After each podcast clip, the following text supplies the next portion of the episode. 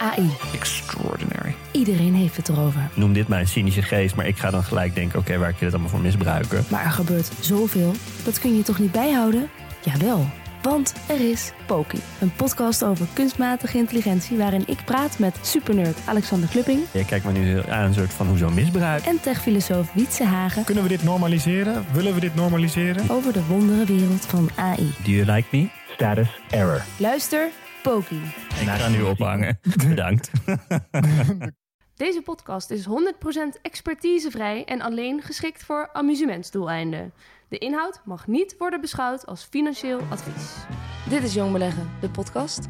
Ik ben Milou. En ik ben Pim. En we zijn er weer. We are back. Ja, we zitten in de Dag en Nacht Media Studio. ehm, want Pim heeft een Jangelend kind thuis. En die kun je er niet bij hebben, hè? Hij is heel lief hoor, niet altijd jengelen. Oké. Ehm, en ja, we zijn dus terug. Ja, ik kom net een beetje uit een zwart, zwart gat eh, opgekrabbeld. Ja, je bent wel een beetje veranderd, zie je. Ja, nou, wacht maar af. Eh, eh, jij hebt in de tussentijd, nou ja, je was druk met je baby, maar toch lessen geleerd. Ja, ik heb, eh, dat is, als je afstand neemt, dan kan je toch alweer een hoop leren.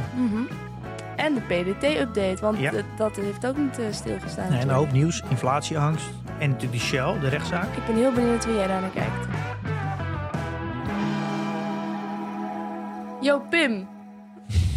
Yo, Milou. Yo. Wat ontzettend leuk om jouw gezicht weer te zien. Om je stem weer te horen. Natuurlijk is het voor de luisteraars waarschijnlijk ook een genot. Ja, dat weet ik niet, hoop ik. Ja, ik hoop het ook. Want ja, oh, je bent vader geworden. Ja, kan je het zien uit mijn wallen? Ik, nou, nee, eigenlijk zie je er niet eens heel moe uit. Hoor je wel van mensen dat je er moe uitziet? Dat hoor je eigenlijk ook te zeggen tegen kerstverse ouders, toch? Ja, eigenlijk wel. Hè? Ja, maar, nou, dat valt mee. Ik, eh, het ligt er een beetje aan welke dag. Maar Nee. ik voel me nu heel goed. Je hebt een beetje een stralende gloed gewoon. Ja, maar ja dat is ook, eh, het is ook heel mooi. Maar verder zie ik niet aan je dat je vader bent. Nu, zo. Hier, kijk, we zitten natuurlijk ook niet bij jou thuis. Zoals we vaak wel zitten. Nee, ja, dat is nu wat lastiger natuurlijk. Ja, ik, Worden wij ook onderbroken. ik dacht ook, hoe gaan we dat doen? Wil je nog wel bij jou afspreken? Want dat gaat natuurlijk niet met zo'n baby. Tenminste, huilt hij veel? Nou, het valt nu nog wel mee. Ja, als hij honger heeft. Ja, Als hij Ja, honger je- heeft, oké. ja maar je kan moeilijk, eh, moeilijk zelf bepalen. Wanneer hij honger heeft. Ja, wanneer die eh, zijn mond houdt en wanneer niet. Ja. Hoe, vaak, Ja. hoe vaak per nacht moet je eruit? Nou, een beetje om de drie uur om en nabij nu. Drie, vier uur ligt een beetje. Geluk heb vier. Oké. Eh, maar ik heb eh, een, eh, een hele fijne vriendin die, die me daar nu heel erg in steunt als ik moet werken. Nu jij weer net begonnen bent met werken natuurlijk. Ja. ja. Wel zalig hoor, om even vier weken niks te doen. En even lekker in je bubbeltje te zitten. Nou, ehm, daar kan ik over meepraten. Ja, hoe was, hoe was het bij jou? Ja, lekker. Ik, ehm, ik had opeens een hele vrije woensdag. En die beviel eigenlijk best goed. Want ja, op dinsdag in de nacht zit ik nog... Nou, ik lig om half vier in bed. En dan moet ik woensdag altijd met jou zitten. En dat is altijd een feest. Maar ik moet zeggen dat de nachtrust mij wel goed heeft gedaan in de tussentijd. En ja, het was natuurlijk niet heel erg lekker weer. Dus echt eh, ervan geprofiteerd heb ik ook weer niet. Nee, het is een beetje sinds, eh sinds ik vader ben geworden, is Ja. de beurs naar beneden gegaan. En, nou, eh, ik en, wou net zeggen. en want... er is alleen maar regen geweest. Precies, want ik ben niet per se in een zwart gat gevallen, maar ehm, de, ja, op de beurs ging het even wat minder lekker. Het was echt juist in de tijd dat jij weg was. Een hoop gebeurd. Nou, ging het ook eens die, ging het echt, het bleef een beetje haperen of zo leek. Het, het leek gewoon alsof even de wereld stilstond. Of zo. Ja. Nou, ik heb natuurlijk wel met een schuin oog een beetje, een beetje meegekeken. Tussen eh, alle nachtelijke voeding Oh, ja? En eh, ja, ik moet nog wel even zeggen dat ik eh, echt echt heel, ik vind het heel bijzonder dat er een, überhaupt baby's geboren worden. Ik vind dat echt een, eh, wat een vrouw allemaal eh, doet. En hoe dat in elkaar zit, ik vind dat echt een, eh, Ja, iets heel bijzonders. ben je nu ze- eindelijk van ons onder de indruk? Nou, ze, het maakt natuurlijk ook wel vaak een grapje dat als je eenmaal vader bent geworden, heb je meer respect voor vrouwen. Het is een beetje, ik heb altijd al respect voor vrouwen natuurlijk. Ja, ja, Maar ja. dit is, ik vind het wel iets bijzonders hoor. Wel een knappe prestatie wat, wat vrouwen doen. En als man zijn voel je eigenlijk een beetje een niks nut. Heb je dat echt zo gevoeld? Ja, echt zeker hoor. Op wat voor momenten dan? Dat je, ja, Nou ja, eigenlijk een beetje de hele laatste periode van eh, de zwangerschap, maar ook eh, de, de geboorte zelf en de eerste weken daarna. Dus, en ga je dat dan op een andere manier compenseren? Dat je, Ja, ja, ja, je gaat zoveel mogelijk helpen. ja. Ja. Dus, maar Wat- dat doe, je, doe je met heel veel liefde. natuurlijk. Waar ben je het beste in als het gaat over met baby's omgaan? Ja, poeh. De luier verschonen? Nou ja, ik, nee, ik doe alles. Eh, Ik vind alles leuk. Leuk, ja? Ja, nee, ja, zeker. Ja. Ja, je mag toch samen met je, met je zoon dingen doen. Dat is toch leuk? Ja, dat, dat kan ik me voorstellen. Heel goed. Ja, en, maar het badje is wel echt wel leuk. Badje is het leukst? Ja, dat is heel leuk. Wa- wat maakt dat zo leuk? Nou, dat is gewoon leuk. Hij wordt heel chill. Hij vindt het leuk. En uh, ja, is gewoon leuk. Hoe zie je dat hij het leuk vindt? Want zo'n baby, die, we hadden het er net even over dat we begonnen. Dus dat reageert nog helemaal niet echt, toch? Nee, maar je kan wel zien als die, uh, als die rustig is. En dan ja, als, die huil, natuurlijk het verschil tussen uh, dat hij zen is en dat hij ontspannen is. En dat hij huilt, er zit wel een groot verschil tussen. Dus, uh, hij wordt lekker zen in, uh, in bad. Ja, lekker.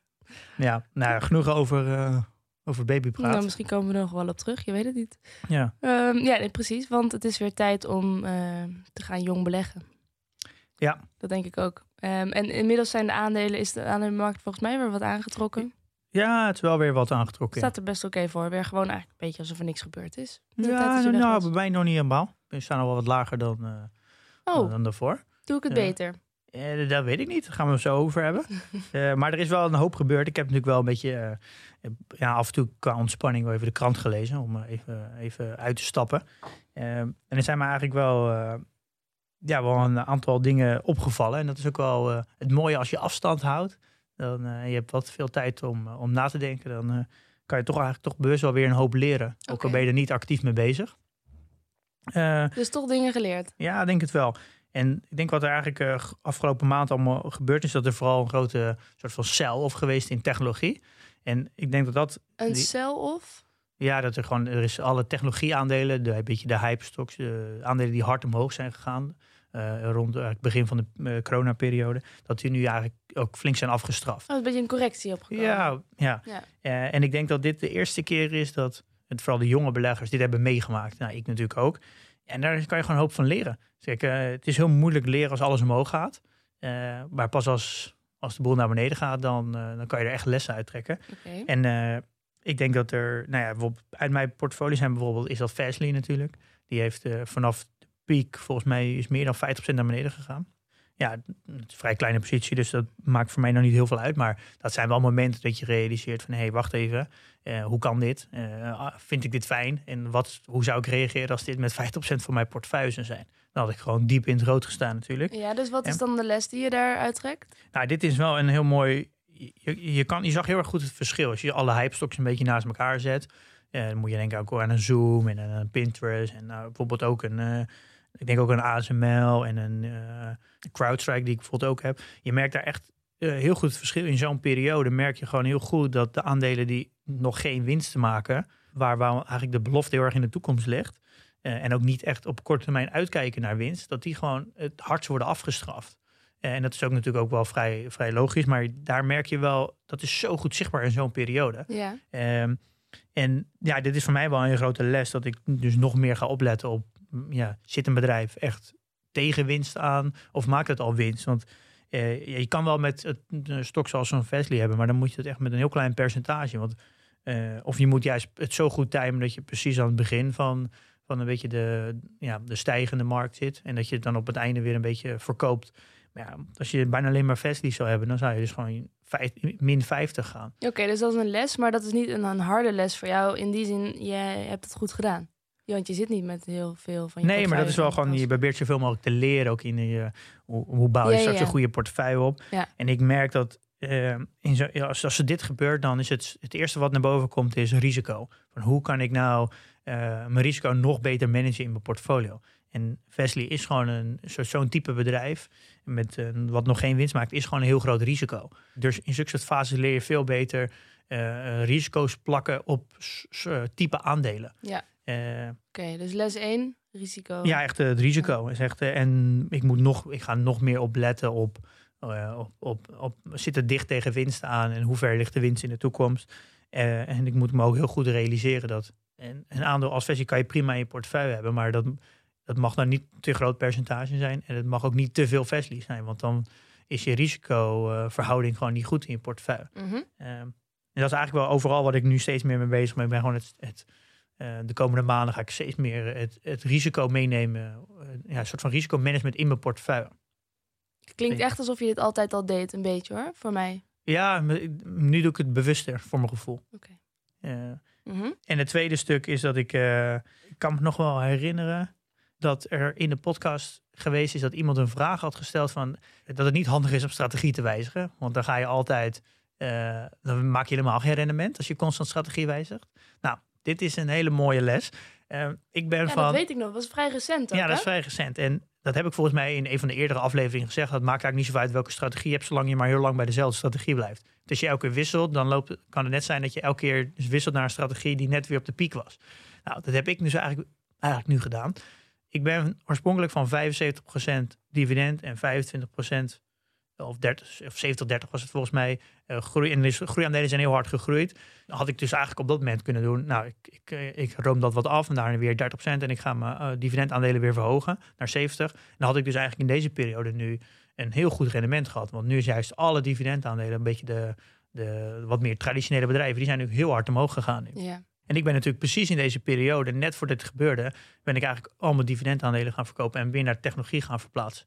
Eh, dus ik ben eigenlijk van strategie gewisseld. En ik ben eigenlijk van een strategie die nu bleek dat heel hard omhoog ging.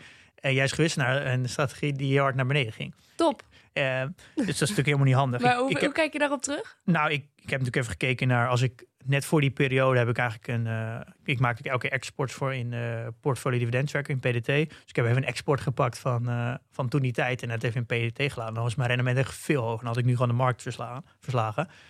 Eh, maar dat maakt me eigenlijk niet zoveel uit. Ik wist dit natuurlijk al dat ik dit deed. En eh, daarom vind ik het ook helemaal niet erg. Kijk, eh, nou, je bent niet erg omdat je het met een reden hebt gedaan en je weet nog steeds waarom en je staat daar nog steeds achter? Of vind je het niet erg omdat je nu weer een nieuwe les hebt geleerd?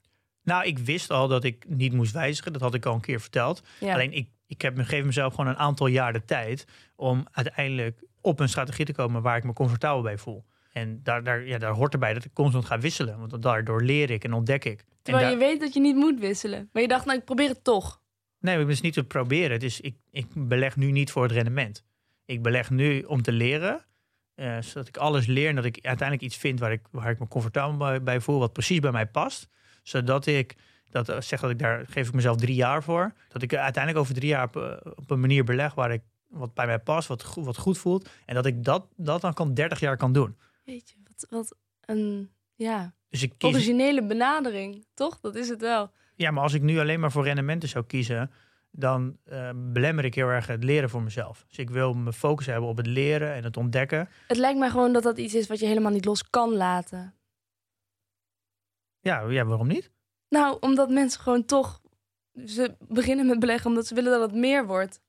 Ja, maar als je dus als, als je Nou, ik, altijd. snap, ik snap het wel, maar ik vind het gewoon ergens... Ik vind het zo ehm, ja, goed, zo moreel juist bijna... Dat, dat ik het bijna niet kan geloven. Ja, maar als je, eh, als je echt alleen maar voor rendement zou gaan, dan kan je dus dan kan je nooit leren. Want dan moet je gelijk een ETF nemen. Je gaat namelijk een ETF in, in je eerste jaren nooit verslaan. Ja. Ja, dat is dan misschien puur geluk. Maar je, ja, je, je moet toch leren beleggen. En door te leren maak je fouten. En dat gaat denk ik ten koste van rendement. Dus ja, als je, dan kan je beter gewoon een ETF nemen. Maar ik ben wel daarin realistisch genoeg dat ik denk, ja, ik, ik moet mezelf ook de tijd geven om uiteindelijk eh, alles te leren en op Ja. punt uit te komen waar ik denk, nee, dit past bij mij, hier voel ik me comfortabel bij. Dit is ook te doen voor mij om de komende 30 jaar te onderhouden en te managen. Dit vind ik ook leuk. En dan, ga, en dan wordt het voor mij pas echt een. Dan, gaat, wordt, dan wordt het voor mij pas nuttig om de benchmark. Ja. Nou, ik Eh. vind het een mooie les. Ik heb iemand zegt wel eens tegen mij: Ja, jij hebt gewoon zo'n veel slimmere strategie. Gewoon met de ETF's, dat werkt veel beter dan wat die Pim allemaal aan het doen is met zijn aandelen. Maar jij hebt gewoon een ander doel dan ik. Jij wil echt, tenminste niet heel Ja, anders. Ik wil ook wel een beetje leren beleggen natuurlijk, maar ik snap het. nu. Ja, maar dat is Ja. al- natuurlijk vanuit de buitenland. Ik, ik krijg best wel vaak ook die vraag. Het is ook idioot om, als je nu naar mijn rendementen kijkt, om dan te zeggen, ja, waarom? Je had beter in de ETF kunnen stoppen. Natuurlijk. Ik heb ook periodes gehad dat ik net boven de, een ETF zou zitten. Dus het is, je kan nooit op zo'n korte termijn kijken. Nee. Maar dat is voor mij het, één ding het allerbelangrijkste. Als ik gelijk in een ETF ga zitten, ga ik nooit leren. Ja. Dat is een beetje hetzelfde hoe je normaal ook zou doen. Als je een studie doet en je gaat de eerste jaren werken, dan ben je helemaal niet bezig met efficiënt werken. Je bent gewoon bezig met vooruitkomen, met leren. eh, zoveel mogelijk. En laat mate je wat ouder wordt en je gaat meer naar een senior rol, dan ben je veel meer bezig naar efficiëntie. Wat, wat voor performance heb je. Dat hoort ook een ik beetje bij nu- leren. ik- ja, ik zit nu wel te denken dat we misschien sowieso als hele samenleving, maatschappij, bla bla bla, te veel gericht zijn op resultaat. Op wat voor cijfer we hebben op een toets. Dat natuurlijk inderdaad in de eerste plaats gaat over het leren. Niet Ja. over de resultaten die je haalt. Nee, het is als je, nee, natuurlijk als je alleen maar gelijk focust op resultaat, kom je gewoon niet vooruit. Oh, gewoon absoluut niet. En ik weet, ik realiseer me gewoon heel goed dat ik natuurlijk ook naar beneden ga. eh, qua resultaat vergeleken met de index. En daarna eh, met misschien de mogelijkheid dat ik er ook weer boven kom. Eh, En daarnaast moet je ook wel uitkijken hoor. Want nu het is wel lekker makkelijk om nu, te, nu een momentopname te pakken. Van hé, nu, je hebt nu slechter dan de index. Dan je had beter in de index kunnen zitten. Ja, natuurlijk. Maar even een side note. We hebben net de afgelopen maanden gehad dat alle banken nu uh, 50% zijn gestegen. Alle oliebedrijven uh, en alle vastgoedbedrijven en zo. Dat, ja, dat zijn ook de reden waarom die het nu zo goed doen. Is omdat ze vorig jaar het belabberd hebben gedaan. Ja. Uh, dus het is ook niet helemaal eerlijk dat alle een beetje bedrijven waar je eigenlijk niet in zou moeten zitten voor de lange termijn, die het dan nu even goed doen, omdat die het heel slecht hebben gedaan vorig jaar. En omdat een index natuurlijk een, een breed mandje is, uh, ja, daardoor trekt dat natuurlijk het index een beetje omhoog. En ik zit daar veel minder in. Dus dan merk ik dat meer, minder. Maar als je gaat kijken over een langer termijn, dat zijn wel de sectoren die natuurlijk nooit de index gaan verslaan. Dat dus uh, de techbedrijven, dat daar een soort van correctie op gekomen, dat is natuurlijk dus ook dat die andere, het geld moet weer ergens naartoe. Ja, nee, dat zo? Ja, nee, dit, dit is ook een. Uh, vaak als het, dat merk je nu ook wel. Er zit een, zo'n een, de economie heeft natuurlijk een soort van cyclus, een conjunctuur. En je merkt, uh, nou, er is een crisis. En dan eerst dat ze gebeurt, alles gaat naar beneden. En dan wordt er in één keer gekeken, oh wacht even, uh, wat voor type crisis zitten we? Wie wordt er door geraakt, wie niet? En dan rent al het geld naar de bedrijven toe die er niet worden geraakt. Nou, dat was duidelijk technologie, omdat we in een pandemie kwamen ja. zitten. En nou, dat gaat hard omhoog en dan langzaam krijg je berichten van een vaccin. Oké, de economie gaat langzaam weer open. Welke bedrijven zitten dan vooraan uh, van uh, meer de, ja, van alle andere sectoren? Welke bedrijven zitten dan vooraan om te profiteren van een mogelijke opening? Nou, dat gaat dan als eerst. En dan heb je eigenlijk de, de, beetje de snelle bedrijven die snel de conjunctuur volgen. En daarna krijg je de ja, wat meer uh, die wat later volgen. en als alles weet je, 30 tot 50 procent zakt dat betekent dat je eigenlijk een, naar boven uh, ongeveer 80% weg hebt. Dus dat is natuurlijk extreem. Uh, ik kan extreem voor rendement. Bijvoorbeeld ING heeft dat dit jaar year to date op 50%. Yeah. Maar ze staan nu maar, volgens mij maar 5% boven het, de koers voor corona. Dus het lijkt wel alsof of het nu super goed doet. Maar het heeft vorig jaar, het heeft, het heeft gewoon heel slecht gedaan vorig jaar. Yeah. En dat vertekent heel erg dat. dat vertekent, daardoor is natuurlijk technologie vorig jaar heel hard gegaan. Omdat ja, de anderen bleven gewoon heel erg achter. Dus het is gewoon een, dat sleept er een beetje achteraan nu. Ja. En, maar dat betekent niet dat je daar, uh, ja, dat dat op altijd zo is. Kanaal, dat, dat ING gaat never nooit meer 50% doen. Nooit. Geloof ik echt niet. Nooit, gaat nooit meer doen. Tenzij er weer een andere correctie, weer een correctie komt van 70, van, de, van 40%, dan gaat het wel een keer 50 omhoog. Maar verder gaat het gewoon nooit meer gebeuren. Okay. Dat geloof ik gewoon niet. Hm. Dus het is een tijdelijk iets. Daarom kan je, moet je ook niet vergelijkingen gaan maken met soort uitzonderlijke situaties. Uh, dat het gaat nou namelijk niet meer gebeuren. Oké, okay. goed. Um, nog een lesje geleerd? Of was dat Wat nog wel aan toevoeging is, daar, daar, gaat natuurlijk het hele onderwerp over. Over uh, cyclische en turnaround aandelen. Ja, daar gaan we het trouwens en over dit hebben. is natuurlijk straks, een uh, jongens. exact goed voorbeeld dat het een cyclisch aandeel is. Kijk, uh, maar daar is timing dus heel belangrijk. Zullen we daar anders gewoon aan gaan, aan gaan beginnen? aan het onderwerp? Ja, we, ik had nog één andere les, even zo tussendoor. Die kan ik even snel noemen nog. Nou, wat misschien ook een idee is, want ik vind dit eigenlijk best wel leuk. En we zijn een beetje aan het bijpraten. Misschien kunnen we niet dit naar volgende week verschuiven, omdat we ook nog een hele uh, portfolio dividend tracker update moeten doen. Wat is er allemaal gebeurd afgelopen maand? We hebben nog een rechtszaak met Shell waar ik het graag met je over wil hebben. Oh, jij wil gewoon even on the spot even... Nou, is dat heel, uh, ja, ik weet niet. Ik zit erover na te denken. Het lijkt mij wel een goed idee op zich, want ik vind wat we nu tot nu toe bespreken wel interessant. Ik zou het er niet uit willen knippen. Ja, oké. Okay. Um, oké, okay, nou laten we dat dan maar doen. Een beetje freewheelen. Dus we besluiten nu on the spot ja, dat ja. we gaan freewheelen. Een beetje, deze aflevering. Want Ja. ik vind, ja, ik zit gewoon wel lekker in zo met jou. En dan kan ik ook, dan kunnen we hier nog even over doorpraten. Ja, is goed. Want ehm, er was dus ook nog een derde les die je hebt geleerd. En daar kunnen we het dan ook even over hebben. Um, En dan gaan we het volgende week wel hebben over de cyclische en de turnaround aandelen. Want ja, nou, dat, dat heb je wel natuurlijk voorbereid. Maar dat, dat kunnen we gewoon nog even ja, al doorschuiven. is het echt wel heel actueel nu, dit onderwerp. Oh, Want, eh, maar daar gaan we dus volgende week over hebben. Want natuurlijk les 2 gaat eigenlijk over cyclische aandelen. Het is echt een eh, hele duidelijke eh, omslag nu op de beurs gaande. Dus dit is een heel actueel onderwerp. Maar dat schuiven we dan even door naar volgende week. is het dan ook nog wel actueel? Zeker. Oké, oh, dat scheelt. Oké, vertel. Nu, les drie. Ehm, nou, ehm AT&T heeft aangekondigd dat ze eh, samen met Discovery eh, een eh, soort van nieuw bedrijf gaan vormen. Waar Wat? ze, is AT&T ook? ja, AT&T is eigenlijk een soort van ja, telecombedrijf. Dus vergelijkbaar met T-Mobile en KPN. In jouw portfolio? Ja, maar ze hebben ook een, Warner Media gekocht. Een x aantal jaar geleden. En ze hebben heel erg gefocust op streaming. Dus HBO is ook van AT&T. Dat is eigenlijk een beetje toch de, ja, de fantasie denk ik in dat aandeel. Eh, het is een goed dividend, misschien een beetje hoog zelfs. Wel veel schulden, maar er zit een, zit een streamingdienst in. Mhm. En HBO heeft natuurlijk onwijs goede content. Er zit steeds meer groei in in het aantal gebruikers, abonnees. Dus er zit nog wel wat fantasie in het vergelijkt met een gewone traditionele telecom. Eh, als je bijvoorbeeld Verizon of een KPN pakt. En dat is ook de reden dat jij hem wel in je portfolio Ja, had? het is nog een beetje een soort van legacy van mijn dividend eh, aandelen. Oh, daar ben je nog vanaf. Eh, ja, het stond sowieso altijd een beetje eh, op de wipwap nog. Eh, maar ze gaan nu met Discovery samen om een soort van 100% streamingbedrijf te vormen. Maar dit voel, kwam voor mij wel als een beetje een onverwachte, ja, een, on, ja, een beetje onverwachte sprong van het management. Ah. Ehm, als ik dan even terugkijk, het, het management is niet altijd al heel stabiel geweest. Ze hebben natuurlijk best wel veel dingen gekocht in het verleden die eigenlijk waar veel afschrijving in zit. De, alle fusies zijn, of de migraties van de partijen die ze gekocht hebben, zijn nooit lekker geweest. Het rommelt eigenlijk al misschien al vijf jaar bij AT&T. Mhm. En dit is voor mij toch wel weer een les dat ik denk, ja, dat als, het, als dat eenmaal al rommelt bij zo'n management, het, wil dan, het blijft dan eigenlijk altijd toch wel weer rommelen. Ja. Nou, Het verbaast me ook niks dat AT&T zo'n rare sprong neemt eigenlijk.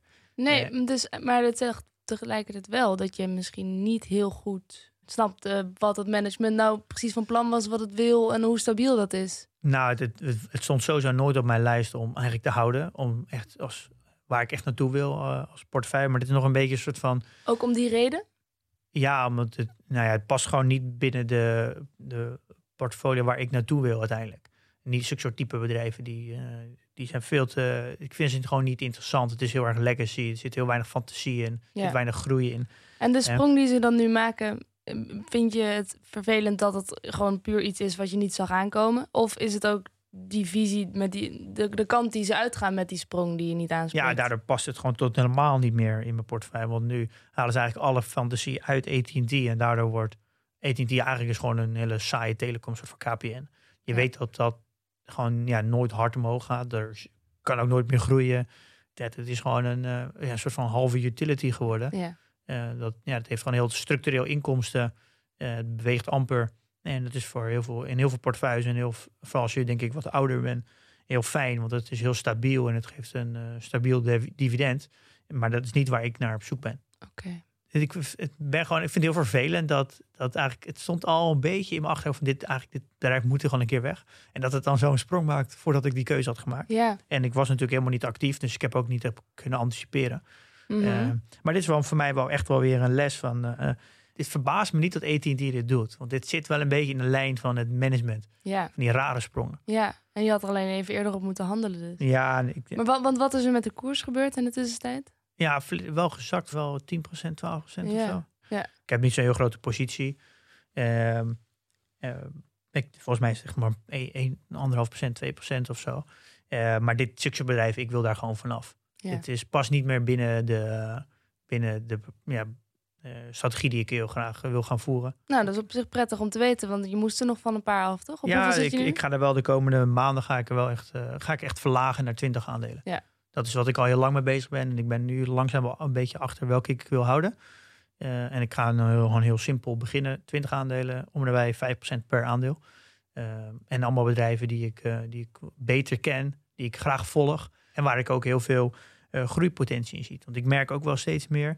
eh, er zijn eigenlijk twee dingen waar je heel erg op moet letten. Buiten dat het natuurlijk groeit, merk ik ook steeds meer. eh, vooral als bedrijven wat groter zijn waar minder risico in zit. Wat je ook heel erg op moet letten is. Wat zijn de herinvesteringskansen? Daar, dat is ook nog wel een heel onderbelegd stukje. En daar is iets. Onderbelicht. ja, van, nou, sorry. Het is een heel onderbelicht stukje. De, je, je kan wel bijvoorbeeld een, zeg, eh, 10 miljard per jaar winst maken. Maar als je geen mogelijkheid hebt om die 10 miljard weer aan het werk te zetten. En daar bijvoorbeeld 20% rendement op te maken of 10% rendement op te maken. Dan, ja, dan ga je het uitkeren aan aandeelhouders. In het meest ideale wil je dat natuurlijk niet. Je wil het liefst natuurlijk dat het bedrijf dat gaat herinvesteren. En bijvoorbeeld een eh, return on invested capital van ongeveer 15% haalt. Waardoor je eigenlijk het compounding effect in het bedrijf krijgt natuurlijk. Ja. Eh, maar dan moeten dus wel kansen liggen eh, in het bedrijf. Dus investeringsmogelijkheden. Dat als ze die 10 een gedeelte van die 10 miljard herinvesteren, dat daar ook rendement uitkomt. En ik merk ook steeds meer dat dat ook een onderbelicht stukje is. Heeft dat bedrijf wel genoeg herinvesteringsmogelijkheden? En dan kom je eigenlijk ook gelijk in het volgende vraagstuk. Als het bedrijf dat wel heeft, dan, wordt, heeft het, dan is het per definitie uh, meer anti-fragile omdat het daardoor. Ja, wat dat ook weer? Ja, dat is ook iets waar ik nog wel een keer een onderwerp over wil, uh, maar doen. Ik heb het wel een keer gehoord. Ja, dus het is eigenlijk heel belangrijk voor bedrijven. Is hoe, uh, ja, of, ja, je hebt dan de fragiliteit eigenlijk. Dus hoe fragiel is een business? Uh, en je hebt natuurlijk anti-fragile, dus een beetje tegenovergesteld. Dus hoe, hoe als, als er wat gebeurt, als de hele markt naar beneden gaat of er gebeurt wat groots, dat juist die partij er juist extra van profiteert omdat de rest veel zwakker wordt. En partijen zoals bijvoorbeeld een, uh, een Google is natuurlijk super anti-fragile. Die heeft inkomsten uit zoveel verschillende plekken. Uh, met YouTube, met de clouddiensten, met uh, search. Hebben, zijn heel erg anti Nou, Amazon is natuurlijk de, misschien de, het allergrootste voorbeeld hoe anti-fragile je kan zijn. Ze halen inkomsten uit zoveel complementaire takken.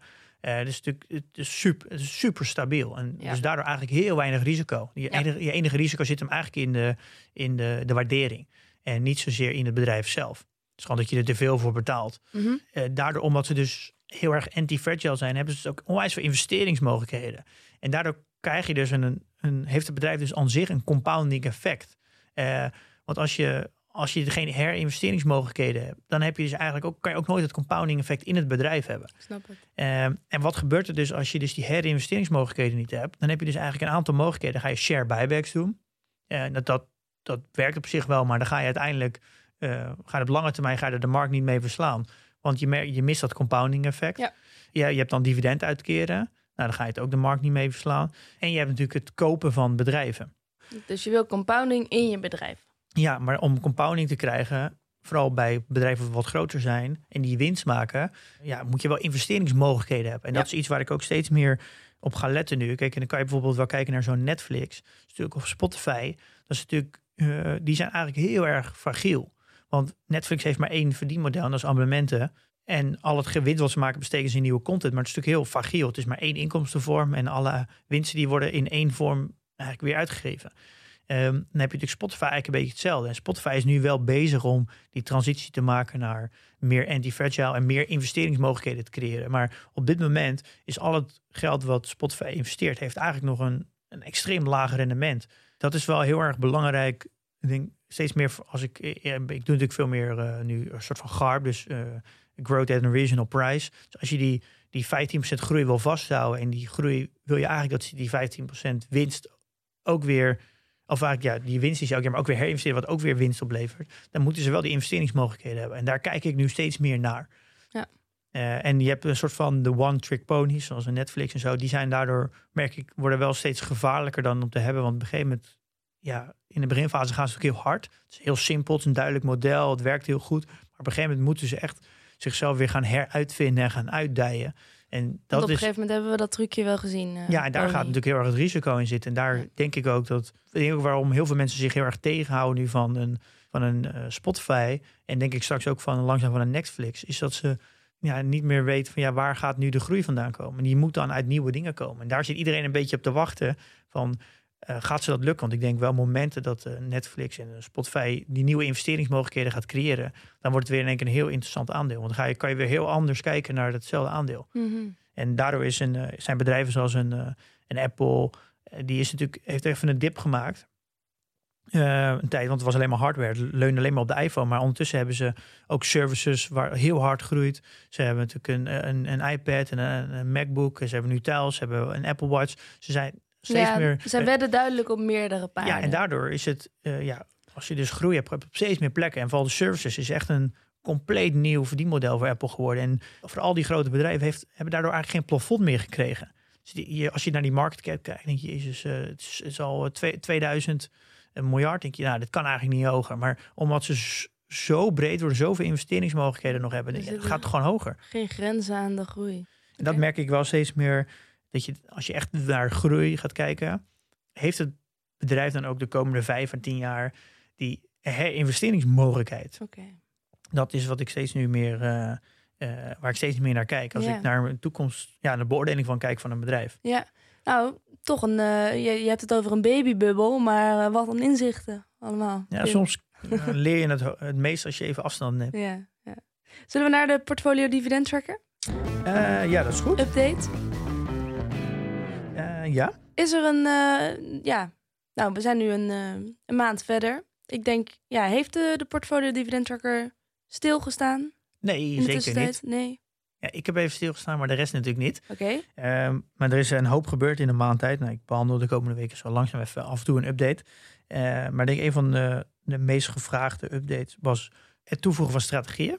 Nou, dat is, eh, dat is gelukt. Nou, dat is natuurlijk de, mijn Excel-sheet, daar deel ik al op in dividendaandelen en groeiaandelen. En nu volgens mij ook eh, waardeaandelen. Mhm. Eh, ik moet daar binnenkort nog even dat eh, GARP in verwerken. Maar dat zit nu ingebouwd in PDT. Ik vind Garp zo'n grappig woord. Ja. Ik moet altijd denken aan die nerd uit Stranger Things... die op een gegeven moment wordt vermoord. Die, dat meisje in het bos met die bril. Dat Ja, is Barb, volgens mij. Maar Ja, het lijkt ook een beetje op LARP, hè? ja. ja. Maar dat is leuk. Sorry, ga door. Ehm, dus je kan nu strategieën toevoegen en het werkt echt, eh, werkt echt prachtig. Ik heb wat screenshots op de website ook gezet. Maar je kan dus nu een, eh, je kiest een strategie. En dan hebben we een aantal voorgedefinieerde strategieën zoals waarde beleggen, groei beleggen, dividend, buy and hold, swing trading en momentum eh, beleggen. Dat komt uit de community. Oh, vet handig, dus je hoeft niet zelf meer uit te zoeken. Je kan gewoon eh Dan kan je gewoon. prefab strategie. ja, dan klik je erop en dan kies je een kleurtje. En, dan- en dan kies je een icoon. We hebben allemaal icoontjes gemaakt, zoals een raket, en een diamantje, en een bliksem en een vlammetje. Mm. Dan kan je eh, en een, een kleurtje en dan eh, krijgt dus die strategie dus een icoon en een kleurtje.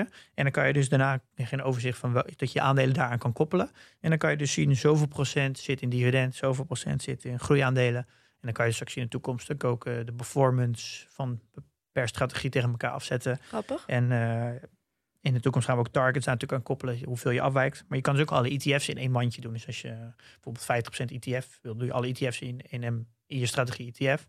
Dan kan je precies zien hoeveel je dan eh, hebt per, eh, per strategie. Dus Leuk. dat is een hele, hele mooie update. Er wordt al echt heel veel gebruik van gemaakt. En ik gebruik er zelf gelijk ook gebruik van. Ja, want dat is natuurlijk echt een hele lieve update of zo met icoontjes en dingetjes en diamantjes. Nou, je hebt het gezien, toch? Je hebt het voor je. Ja, klopt. Nee, dat, dat staat hier voor me. Ja, ik heb een screenshot op de website geplaatst. Kun je zien hoe het, eh, hoe Ja. het eruit ziet. Hier meekijken. Ehm, en we willen natuurlijk alle nieuwe vrienden van de show bedanken. Want ook eh, de toestroom van nieuwe vrienden eh, heeft niet stilgestaan. Ehm, zo hebben we een bericht in de community van Irma. Zij is pas in november gestart met beleggen. En ik citeer: Nadat mijn vriend het idee opperde, ik koos voor veilig en overzichtelijk, beheerd beleggen bij de bank, maar toch nieuwsgierig geworden. En na wat leuke gesprekken met verschillende mensen, YouTube-video's en het boek Blondjes beleggen beter, zijn we in januari gestart en ik ben verslingerd. Een paar weken geleden gestart met de podcast, de eerste die ik volg. Heerlijke podcast, zo herkenbaar en leerzaam. Mooi om jullie proces te volgen. Ik heb net Goede Voornemens geluisterd. Oh, dat was eh, begin dit jaar, januari. Hè? En eh, me gisteren aangemeld als vriendin. Mijn vriend houd ik op de hoogte, maar verder is het inmiddels wel echt mijn ding geworden. Ook met mijn 22-jarige zoon en schoonzoon heb ik leuke gesprekken over beleggen. Nu mijn dochter nog enthousiast maken. Nou, succes Irma daarmee. Ja, leuk hè? Ja, Je merkt dat je steeds, we krijgen steeds meer eh ja, vader of moeders die samen met de kinderen luisteren. ja. Ja, toch de opvoedfunctie. Hè? Ja, leuk hè? Ja, wat je niet meekreeg op school. Daarvoor ben je aan het juiste adres bij Pim en Milou. Graag gedaan. juffrouw Milou. Juffrouw Milou en meester Pim.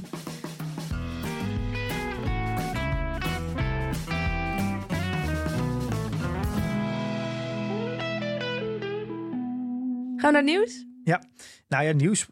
Ik heb daar even een overzichtje gemaakt van wat er afgelopen tijd allemaal gebeurd is. Want het is nogal wat. Oh, we hebben weer bij te praten. Ehm, nou ja, laten we eerst hebben over inflatieangst. Ehm, Inflatieangst. Dat is volgens mij een beetje de, de basis geweest van de zelf, denk ik, dat, eh, van technologie. Ja, ik, ik ben natuurlijk geen econoom, dus ik, moet dat, ik doe het heel erg met wat ik allemaal gelezen heb en eh, ja, hoe ik er zelf een beetje over nadenk. Ik, wat ik me wel nu in de afgelopen anderhalf jaar goed realiseer, is dat alles wat ik afgelopen anderhalf jaar heb gelezen, kan ik eigenlijk qua, qua heftige uitspraken gewoon door de helft doen. Weet je nog dat we, werd gezegd, nou, we gaan nu in de diepste recessie sinds 1930. Nou, niks van gemerkt. Eh, Oké. Ja. Dus de formule is nu heftige uitspraak gedeeld door twee is Nou ja, werkelijkheid.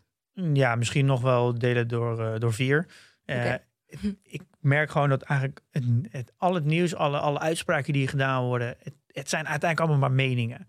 En ze presenteren het als feiten door heel, met heel veel jargon en heel kundig over te komen. Maar het is eigenlijk gewoon allemaal een mening. En dat is iets wat ik me... Nou, omdat het ook niet altijd over feiten gaat natuurlijk met beleggen. Dat gaat over verwachtingen. Ja, maar dat wordt heel, alles wordt heel erg aangenomen als waarheid. En dat is iets wat ik me nu heel goed steeds meer begin te realiseren. Dat eigenlijk alles wat je leest, Dat je eigenlijk gewoon een beetje met de korrel zout moet nemen. Maar er hoeft maar één iemand goed te schrijven over inflatieangst. En elke krant staat vol met inflatie, waardoor iedereen denkt er is inflatieangst. Ik, daar, daar, al met die bril kijk ik hier al naar. Oké. Je- het gewoon de helft of maar een kwart ervan aannemen. En er is nu een heel erg een inflatieangst. De inflatie gaat omhoog, gaat, is nu net uitgekomen in Europa. Komen op 2% uit. Maar hij werd toch laag gehouden? Nee, juist niet. De, de inflatie laten ze gewoon lopen nu. Dat, heb- dat is besloten. Ja, dat is de centrale bank hebben gemist. aangegeven dat ze inflatie laten lopen. En dat de rente normaal reageert op de inflatie. ja. Dat is eigenlijk logisch. Als de inflatie 2% is, dan wordt je geld 2% minder waard. De rente gaat vaak ook naar 2%, waardoor je reëel op nul uitkomt. Mhm. Maar ze hebben nu gezegd dat ze niks met de rente gaan doen. En ze laten de inflatie gewoon lopen. Eh, en op sommige plekken kwam dat volgens mij zelfs op 4% uit in Amerika. Maar ze zeggen, eh, omdat het is allemaal tijdelijk. Omdat het namelijk een pandemie-effect heeft. Dat nu in één keer heel veel, eh, eh, heel veel voorraden waren leeg. moet nu aangewakkerd worden. Dus er wordt heel veel eh, nieuwe producten gemaakt. En de grondstofprijzen gaan door omhoog. Eh, je krijgt een soort van opgekropte vraag. Mensen willen bijvoorbeeld nu heel veel vakantiehuizen. willen allemaal biertje op het terras. Dus de prijs gaat omhoog. En je hebt het monetaire beleid. Nou, dat zorgt allemaal voor inflatie. En we krijgen pas definitieve inflatie als de lonen omhoog gaan. Nou, dat is vrij logisch. Alle werknemers nu, die zien nu een inflatie. Dus waarschijnlijk gaat alles nu iets duurder worden. De supermarkten worden duurder. De, de- als je een, eh, een, eh, nou, wat ik van een tuinset koopt van hout, dan wordt het duurder. Alles wordt duurder. Even random iets. Ja, Ja. eh, dus het kan zijn dat als het te lang duurt, dan gaan werknemers naar een eh, of vakbonden, die gaan dan naar een eh, baas toe. En die zeggen, ja, eh, eh, alles is 2% duurder geworden dit jaar. Ik wil 2% loonsverhoging om mijn koopkracht te houden. Ja. En dan wordt het zorgelijk, want als eh, alle lonen omhoog gaan, en lonen kunnen niet teruggedraaid worden, dus dan krijg je definitieve inflatie. En wat gebeurt er dan als de lonen omhoog gaan met 2%? Dan gaat het bedrijf dus 2% meer kosten maken. Nou, wat zegt het bedrijf dan? Nou, dan gaan we de prijzen omhoog gooien. Nou, en dan gaat volgend jaar, zegt de werknemer ja, maar eh, alles is duurder geworden. Ik wil weer 2% verhoging. Nou, zo blijft het zeg een spiraal. Ja. Ehm, en dat is heel moeilijk te doorbreken. Maar zolang natuurlijk die lonen niet omhoog gaan, dan is het natuurlijk tijdelijke inflatie. En daar verschillen heel erg de meningen over. Maar als je nou goed gaat kijken en veel langer uitzoomt, dan denk je, er is één ding heel slecht en heel gevaarlijk voor, eh, voor bedrijven. En dat is Hmm, geen geld hebben. schulden. Ja. Wie hebben nu op dit moment hele grote schulden in de wereld? Alle overheden. Oké, oh ja. Echt Ja. extreem veel meer schulden. ja. Eh, wat gebeurt er bij inflatie? Eh, Ik wist niet dat ik opeens aan een quiz ging onderworpen worden, nou, Pim. wordt, eh, wordt geld minder waard. Ja, dat, Dus- dat weet ik ook wel. Ja, dus, schulden, dus, dus schulden worden ook minder waard. Ja. Als je 2% inflatie hebt en je schulden, je hebt, je hebt eh, 100 euro schuld, dan is je schuld volgend jaar qua koopkracht nog maar, Ja, nog maar 98 euro. dus dat is chill voor overheden. Ja, en ja, wie bepaalt het beleid en wie hebben de grootste schulden? Nou, het zit bij elkaar. Dus eigenlijk is inflatie gewoon een hele makkelijke manier om je schuld te verlagen. Ja. Eh, eh, en als je maar dus, er zijn ook mensen niet blij mee, want Nee, er- staat die schuld natuurlijk nou ja, je, je hebt natuurlijk de rente die is al onder de inflatie bedrijven. Dus je krijgt de reële rente is in de min. Nou, eh, wie verliezen daarvan? Nou, spaarders. En natuurlijk obligatiehouders. Die, daar heb je daar ook dus een, een negatief effect op. Dus wat betekent er? Er is dus weer geen alternatief. Dus ook al heb je nog steeds 2% inflatie, maar je reële rente is nog steeds onder nul, wat Ja. op dit moment volgens mij is, nog steeds is, dan betekent nog steeds dat, dat je geen alternatief hebt. En dan kom je nog steeds bij vastgoed en aandelen uit.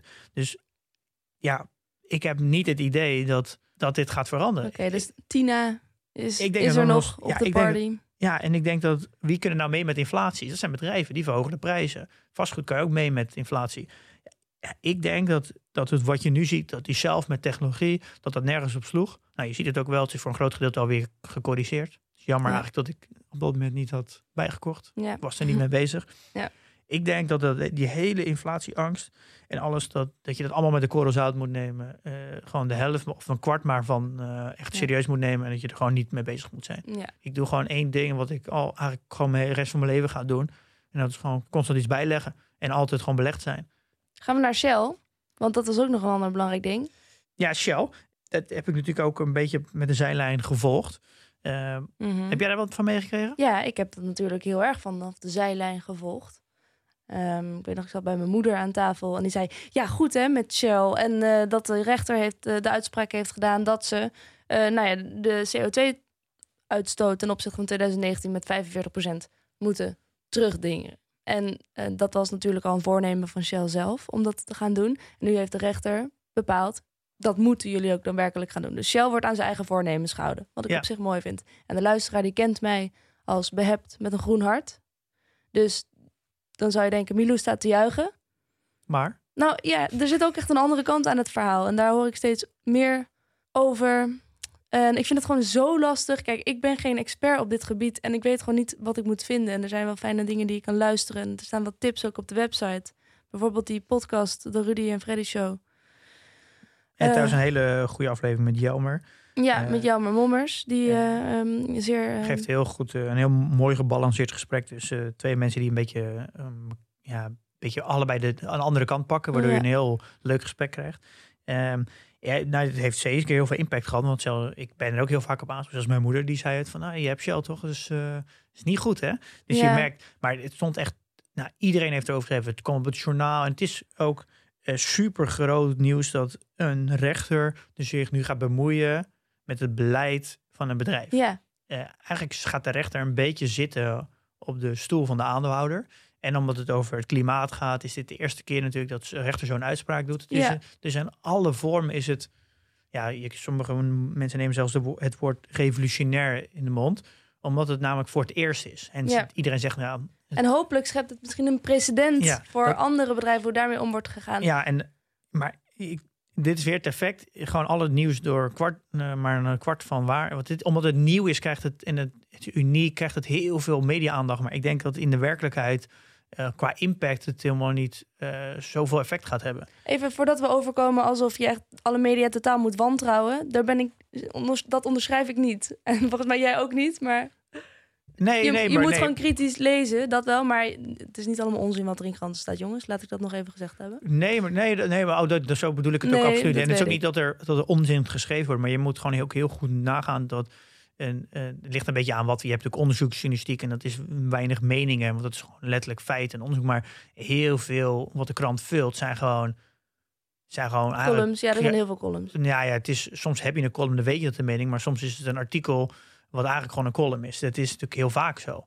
En dat merk je al aan het gesprek, wat ook bijvoorbeeld in de Rudy en Ferry show, daar je, je kan, er zijn twee journalisten die compleet andere kant belichten en ze eigenlijk allebei een heel mooi verhaal hebben. Maar er, zit, er is natuurlijk ook niet een waarheid.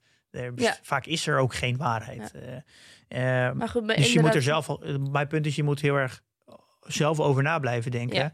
En goed realiseren vanuit welke kant is het geschreven. Is het Ja. links geschreven? Is het rechts geschreven? Is het een kapitalist? Is het een socialist? Nou ja, het is en heel ik- ik belangrijk nog- vanuit welk perspectief er geschreven En wordt. ik zit nog midden in dat proces, want ik wil me ook niet laten leiden door puur het gevoel van lekker voor Shell, gewoon morele genoegdoening, weet je wel? Nou, want ik, ik- weet ook dat er een andere kant aan Ja, nee, ik vind het ten eerste is het natuurlijk fantastisch dat, dat dit gebeurt. Want wat hierbij zorgt, is dat het nog meer aan het licht komt dat we een klimaatprobleem hebben. Ja. Eh, Voor mij is het natuurlijk iets wat, we, wat voor gewoon vaststaat. Maar ik weet dat er nog in de wereld nog steeds heel veel mensen zijn die, dit, eh, die daar anders over denken. En zoveel aandacht hierover zorgt er gewoon voor dat ook steeds meer mensen gaan realiseren, we hebben echt een probleem. Alleen, ik denk wel dat er een andere kant aan zit. Ik verwacht, ik verwacht dat dit niet stand gaat houden in hoger beroep. Mhm. En eh, het is eigenlijk best wel een hele rare situatie. We leven in een kapitalistische samenleving. Nou, hoe wij dat in West-Europa, in Europa en in Amerika hebben ingericht. Wel. Ehm, hebben wij, ja, we hebben een marktwerking en we hebben vraag en aanbod. En nu gaat de rechter dus zeggen, eh, ja, Shell, jij mag dingen niet doen of je moet dingen juist doen. Eh, en dat creëer je dus een, je haalt de, de, gewoon de, de marktbalans haal je uit elkaar. Daar kan er, dat kan een rechter natuurlijk helemaal niet doen. Ik denk ook sterker nog dat als dit echt in hoger beroep gaat, dat de rechter zelfs eh, zich, ja, eigenlijk Nee, maar de, nee, de rechter positie- houdt zich aan wetten. Als je eh, de markt van wapens bijvoorbeeld. Ja, maar er staat nergens in de wet. Dat, er is geen wet. Er is geen klimaatwet. nee, maar dat is wel de, de wet dat je mensenrechten moet. Ja, maar dat is ja, maar want- kijk, het, het, wat je dus nu creëert, is dat eh, olie komt niet alleen van Shell. En het percentage dat, dat olie dat Shell ophaalt is vrij klein. En we hebben natuurlijk ook nog Rusland en Saudi-Arabië. En we hebben China, die ook heel veel olie vandaan komt. Klein ten opzichte van die andere ja, en eh, bedrijven? ja, wat heeft het. Wat heeft het nou voor zin om heel specifiek één bedrijf aan te vallen? Kijk, dat, dat gaat gewoon niet werken. En ik, dit is een, ik denk dat het heel goed is dat dit aan- zo aan het licht komt. Maar in de praktijk gaat dit gewoon nul Het effect gaat niet hebben. werken omdat wij de olie uit Rusland gaan halen. En, maar en dat- er is er geen, Ja, geen maar dat is het hele idee van een kapitalistisch eh, Ja, ja. eh, eh, hoe Ja. dat werkt. Vraag en aanbod. Je gaat het ergens vandaan halen waar je het goedkoper kan aanbieden. En dan moet je niet specifieke bedrijven gaan benadelen. En ik vind hier echt dat de rechter hier uitspraak doet. Geeft ook aan wat de tekortkoming is van alle overheden in de wereld. Als je dit, Dat wil, ik ook. als je dit wil aanpakken, dan moet je een CO2-tax maken. Je moet uitstoot zwaarder belasten. Hetzelfde als we op sigaretten hebben een accijns gedaan. Je moet het Nou ja. verschil tussen Ja. de, eh, de prijs van energie op eh, duur, dus op vervuilende, moet je duurder maken, waardoor het rendabeler wordt om te investeren in duurzame energie. Het probleem is nu heel erg, een goedkope, eh, hoe goedkoper olie wordt, hoe relatief duurder de investeringen in groene energie wordt. Want het is natuurlijk heel een marktwerking. Als jij ja, een stroom kan kopen voor, voor prijs X en je kan voor bijvoorbeeld 50 euro je kan het voor 40 euro kopen met vervuilen, dan gaan heel veel bedrijven toch die 40 euro doen. Als je die vervuilende een tax geeft, gaat, en dat voor naar 60 euro, wordt het rendabel om die van 50 euro te kopen. Dan stimuleer je natuurlijk innovatie, waardoor die eh, eh, energie duurzaam wordt opgewekt, wordt goedkoper. Dat merk je natuurlijk ook Tesla. Die, heeft, die verdient nu heel veel geld met CO2, eh, met certificaten, waardoor ze auto's goedkoper kunnen produceren. Nou krijg je een effect. Gaan andere partijen moeten mee. Dit moet ik ook gewoon op olie komen. Dus natuurlijk heel goed de vraag. Waarom gebeurt dit nog niet?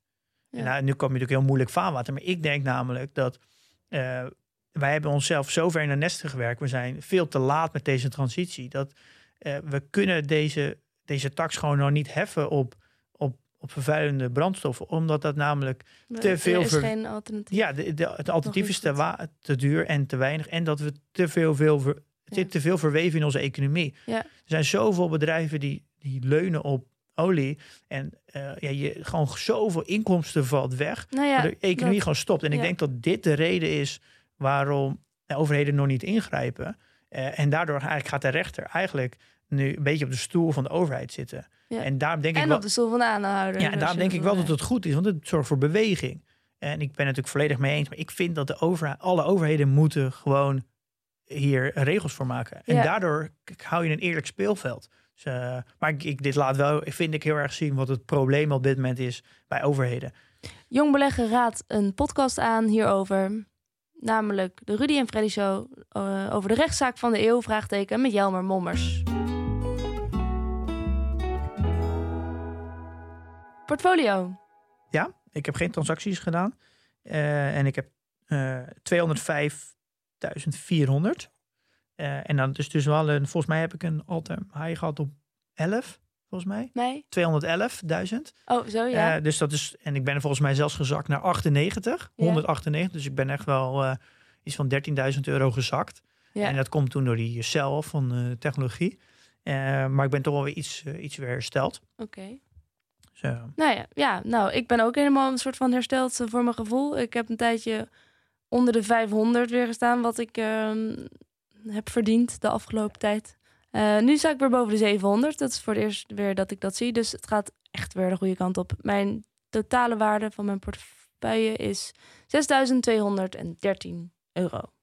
oh, kijk. Ja. Je hebt ook al ingelegd deze maand? Nee, moet ik nog doen.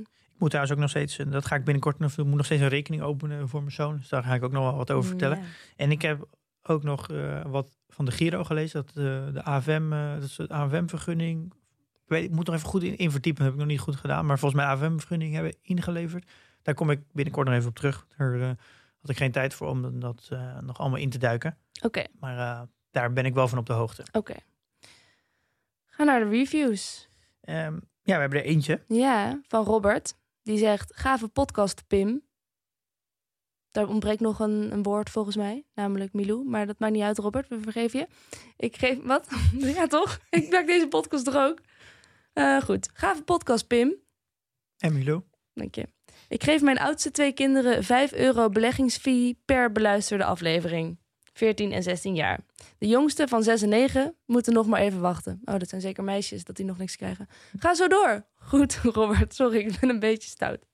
Dat, dat zou ik niet zeggen. de- hij heeft het niet over dat eh, de 16, 14 en 16 jongens zijn. En 6, dus dat is wel heel... eh, Daar heeft hij het niet over, maar Nee. omdat hij gewoon vrouwen negeert.